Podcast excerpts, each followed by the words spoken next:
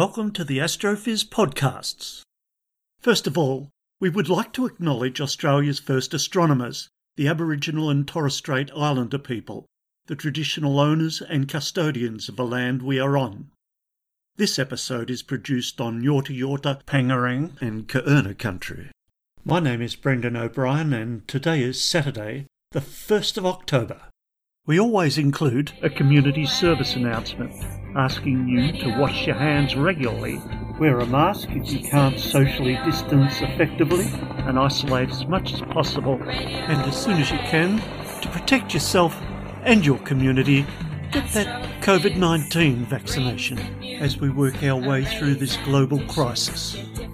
We also ask you to influence your local politicians with the message that we need to change our energy policies to move to renewable energy to mitigate climate change. Each month we bring you two fabulous episodes. On the first of each month, you'll get to hear Dr. Ian Astroblog Musgrave bring you his monthly sky guide, an astro treat for naked eye observers, telescopers, and astrophotographers. And he always includes a tangent of astronomical wonder. In the middle of each month, we'll give you an interview with a noted astrophysicist, astronomer, astrophotographer, space scientist, or particle physicist. So let's zoom over to Adelaide now to get your sky guide from Ian. Hello, Ian. Hello, Brendan. Great to be speaking with you again, Ian, and welcome back to Australia. How are you feeling? I'm feeling actually pretty tired. Strangely enough, I didn't get to see very many stars when I was in the northern hemisphere. There was too much light pollution and clouds around. So I I got one night where I got to see the stars um, upside down, but most of the time all I got to see was cloud. I hope you had a very good time in Maastricht and your toxicology uh, conference. But right now, can you tell us, Ian, what's up in the sky for the month of October? I certainly can. Now, October isn't quite as exciting as our previous month, but we've got a couple of nice things happening. Most of the planetary action is in the evening skies from this month.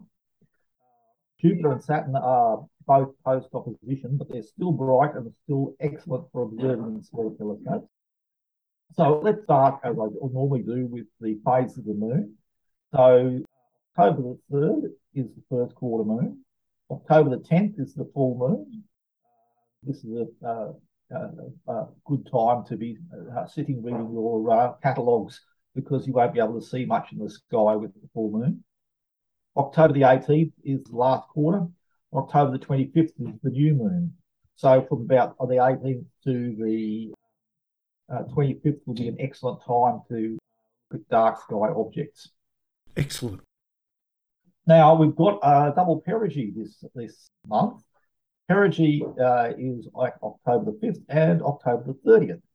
The October the 30th month is uh, on to put in your diaries because November the 1st will be a perigee first quarter moon.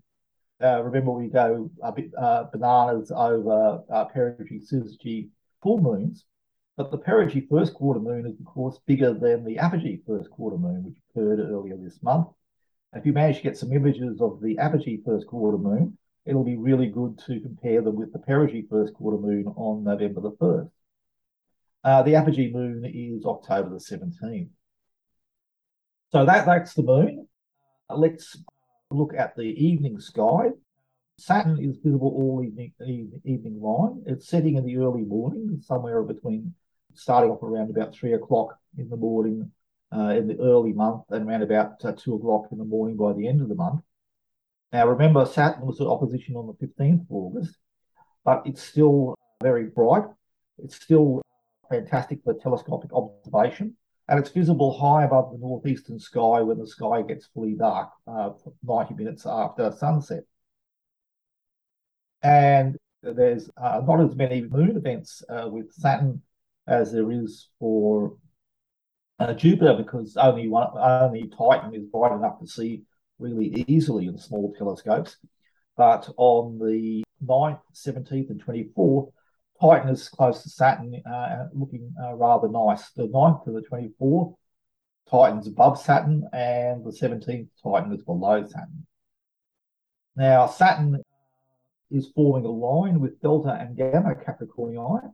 So you may remember in previous months it was forming uh, firstly a nice triangle, then a shallow triangle. That's flattened out into a line, and it comes close to the uh, less bright star Iota Capricorni by the end of the month. So you'll have an interesting uh, lineup of a, a, a, modestly bright star, Saturn, and, and um, two uh, uh, brightish stars uh, all lined up very nicely. Good oh. Now, on the 5th, the waxing moon is close to Saturn. Again, Saturn uh, is bright, is one of the brightest objects uh, in that uh, northern part of the sky at the moment. But you're still uncertain which one is Saturn. Uh, on the 5th, the waxing moon is close to Saturn. So the brightest object close to the waxing moon is Saturn. And if you remember its location from, uh, over the next few nights, you'll be able to find it again uh, quite easily. Good. And still the prominent hero of the hour is Jupiter. Jupiter is rising uh, shortly before the sky is fully dark, and it's climbing higher in the evening sky. And now remember, the Jupiter was opposition on September the 27th, so it's still in a very good position. This, of course, was uh, a very this is a very good opposition. It's the closest that Jupiter has been since 1963, and will be the closest uh, we'll see it for about another 100 years. Terrific. Even though Jupiter's past opposition, like Saturn, because it's so big and so relatively uh, far away, the actual change in size is not huge. Now, uh, later on this this month uh, or uh, this year in November and December, we're going to see Mars swell from a tiny disk into a largish disk um, uh, very rapidly and then shrink down. So unlike Mars, Jupiter and Saturn increase in size relatively slowly and not hugely.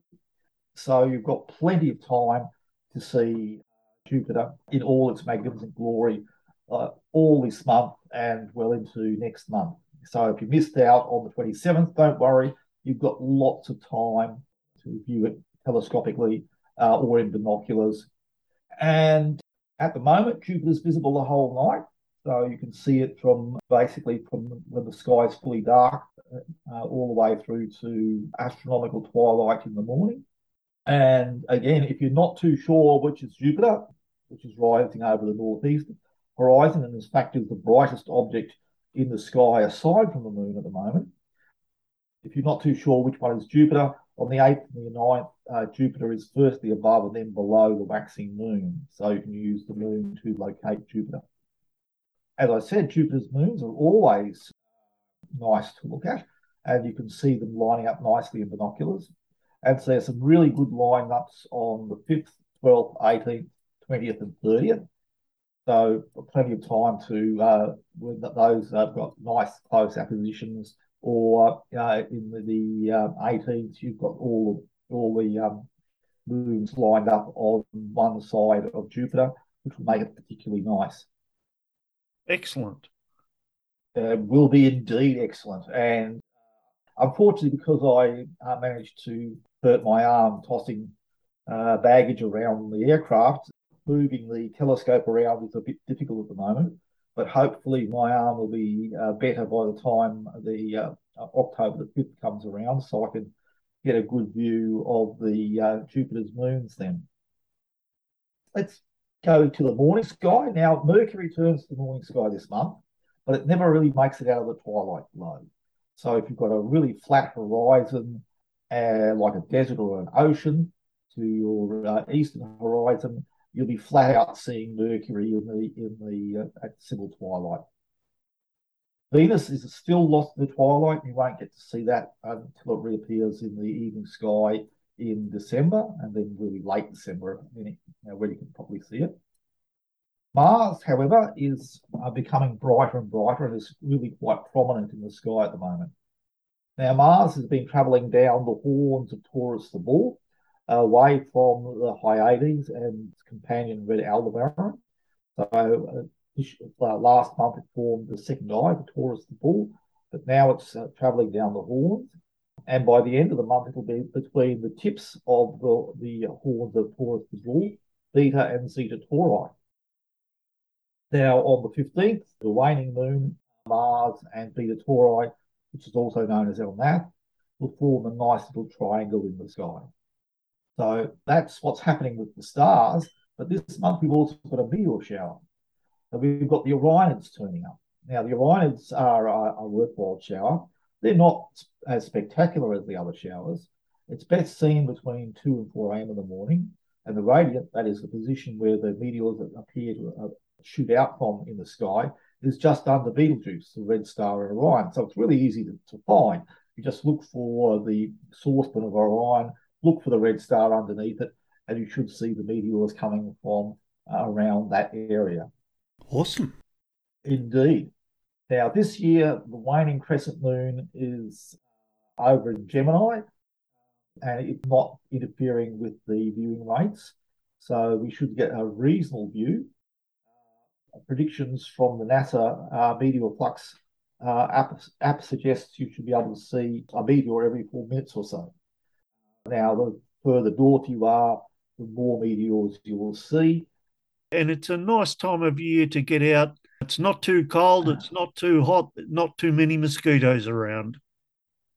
Exactly. The peak generally runs from 21st to the 23rd. The meteor flux estimators are predicting that the best rates will be on the morning of the 23rd. Uh, I think this this is in part because by the 23rd, the moon will have uh, pretty well disappeared from the sky, making it easier to see. So uh, it'll be uh, uh, quite nice. And you know, again, if you start uh, popping out, looking around like the 21st, 22nd, and 23rd, uh, you've got a good chance of seeing something nice. And even if, even if you don't see many meteors, you've got the uh, Orion in your directly in your field of view, absolutely beautiful. You've got Mars in the in the in Taurus and the Hyades and the Pleiades. You've got plenty to look at while you're watching meteors. Excellent. We'll be there. Okay, stars. Our friend the Scorpion is setting around about midnight, so it's now no longer uh, dominating the mid mid sky, but it's now now low in the uh, western sky, but still visible for quite some time. Uh, however, it means that the various clusters that are in the uh, tail of Scorpio and uh, Sagittarius are becoming harder to see. On the other hand, as Scorpius is setting, its nemesis Orion the Hunter is rising in the east, giving us a glimpse of the summer skies. Of course, with uh, Sagittarius and uh, Scorpius uh, setting, the officially the galaxy season for the Milky Way is coming to a close. But as I said last time, the Andromeda galaxy is rising in the late evening, and the small Magellanic Cloud is at its highest in the late evening. So around about midnight, uh, Andromeda is uh, uh, almost at its highest. The same goes with the small Magellanic Cloud. So you've got two good galaxies to have a have a look at, and the large Magellanic Cloud is in, roughly in the mid sky. Of course, the small Magellanic Cloud uh, is got our, our my favourite uh, globular cluster, my second favourite globular cluster, 47 Tucana. The Andromeda Galaxy is quite low to the horizon for most of Australia, but still is uh, maybe very hard to see with the unaided eye, but it's still readily visible in binoculars. Our friends, the Southern Cross and uh, Carina, uh, are basically uh, uh, unobservable most of this month as they're too low to the horizon, uh, unless you're up in right up in northern Australia.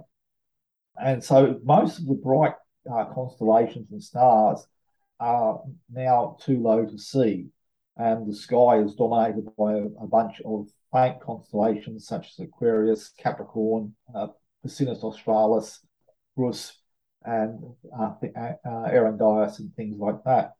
Nonetheless, there's still enough going on the sky in the sky to get out, have a look, and see some interesting things. Really looking forward to October. Now, Ian, have you got a tangent for us for this month? I do have a tangent. Now, by now, everyone will have seen the spectacular images of the double asteroid redirection test the DART spacecraft's impactor crashing into the asteroid uh, Dimorphos, which is the mini moon, otherwise known as the Didymoon of the asteroid Didymos. And there's some really spectacular stuff. You've got the view from the impactor as it's coming in. You've got the view from the uh, LICIACube behind it, showing there's a massive explosion of dust and gas. You've got the ground based telescopes showing this incredible puff of dust shooting out from the asteroid pair. The asteroids uh, from Earth, the, you can't distinguish the asteroids, they're, they're too close together. But you can see this massive puff of dust zooming out. And from the JWST and uh, Hubble, you can see the asteroid pair brighten and uh, streams of dust coming out. Um, the most recent ground-based telescopes now show that the asteroid pair has a long dust tail. Unfortunately, LICIACube has has gone past Didymoon, so we don't know uh, what's happening, uh, how big a crater was blasted out, and uh, how much of, of the rubble pile that was the asteroid got rearranged. And we have to wait until next year when a companion mission comes up to have a look at the uh, the damage. Awesome. But I was really uh, chuffed, and I've, I've been looking every day for new images to see what's been going on, and especially the stuff from the ground-based telescopes has been beyond what I'd expected. Especially now that uh, Didymos has this long dust tail that makes it look almost like a comet. But you know, this isn't the first time a spacecraft has been smashed, smashed into an astronomical object to gain information for science. That's probably not going to be exactly for science. Now, you may remember a few episodes ago, I talked about asteroids smashing into each other and uh, the pseudo uh, cometary tails from a couple of, of asteroids as a result of them impacting each other. But in this tangent, I'm going to talk about spacecraft smashing into things. Yep. Because that's fun for science. Now, our companion moons littered with spacecraft were either deliberately, for example, a third Ranger mission, leftover ascent modules and boost stages, or accidentally, for example, Surveyor 4, some of the Soviet lunar landers and a random rocket booster which impacted on the 4th of March uh, this year. Now, some of the early impacts were due to not having the technology to slow down, and some of the other impacts were because the uh, the landing stages failed. But some of the impacts were for science. For science! For example, the impact of the Apollo 12 lunar module ascent stage and the Saturn IV uh, booster from Apollo 12 were used to calibrate the Apollo 12 seismic station uh, and help to understand the structure of the moon, which, as we know, is not Camembert.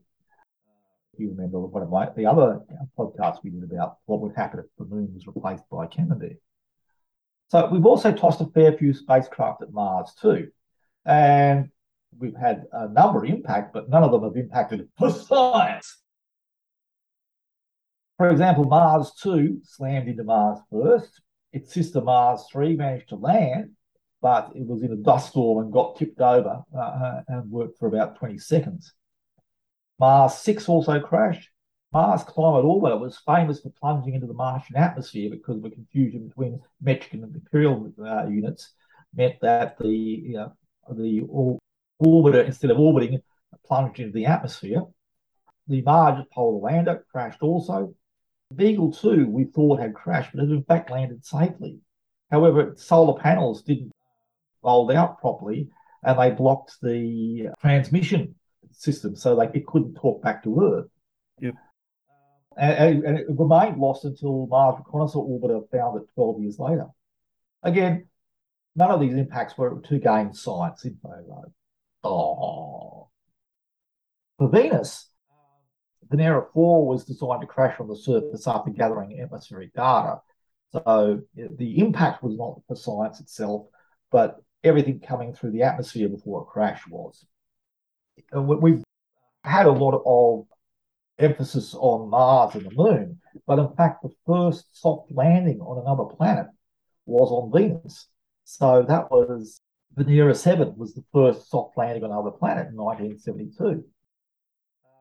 Veneras 4 and 6 were parachute atmospheric probes that sort of made softish landings after the pressure of, of um, Venus's atmosphere crushed them into um, scrunchy tin cans. There's also been lots of, of balloon missions where eventually the uh, the uh, instruments landed on uh, Venus's surface after the balloon popped. But again, the impact itself was not for science. The Cassini orbiter was deliberately plunged into Saturn's atmosphere to prevent contamination of Saturn's moons. The Cassini was in, uh, trying to intentionally crash into them. Uh, similarly, Galileo, the Jupiter orbiter, didn't have a fuel to escape gravity's, uh, gravity as well at the end of Galileo's life.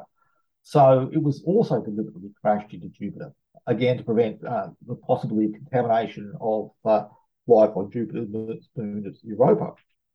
Now, while Galileo uh, burning up in the uh, atmosphere of Jupiter was not a science, uh, it had previously dropped a probe into Jupiter's atmosphere. And this was a science. However, I'm not sure that a parachuting probe into an atmosphere which eventually gets thicker and thicker until it's the consistency of liquid uh, metallic hydrogen can be called an impact or like a, a kind of dribble eventually. Uh, we, we, will leave it up to the pundits to des- describe whether slowly descending into an atmosphere that becomes more and more like molasses can be described as an impact, even though it was a science.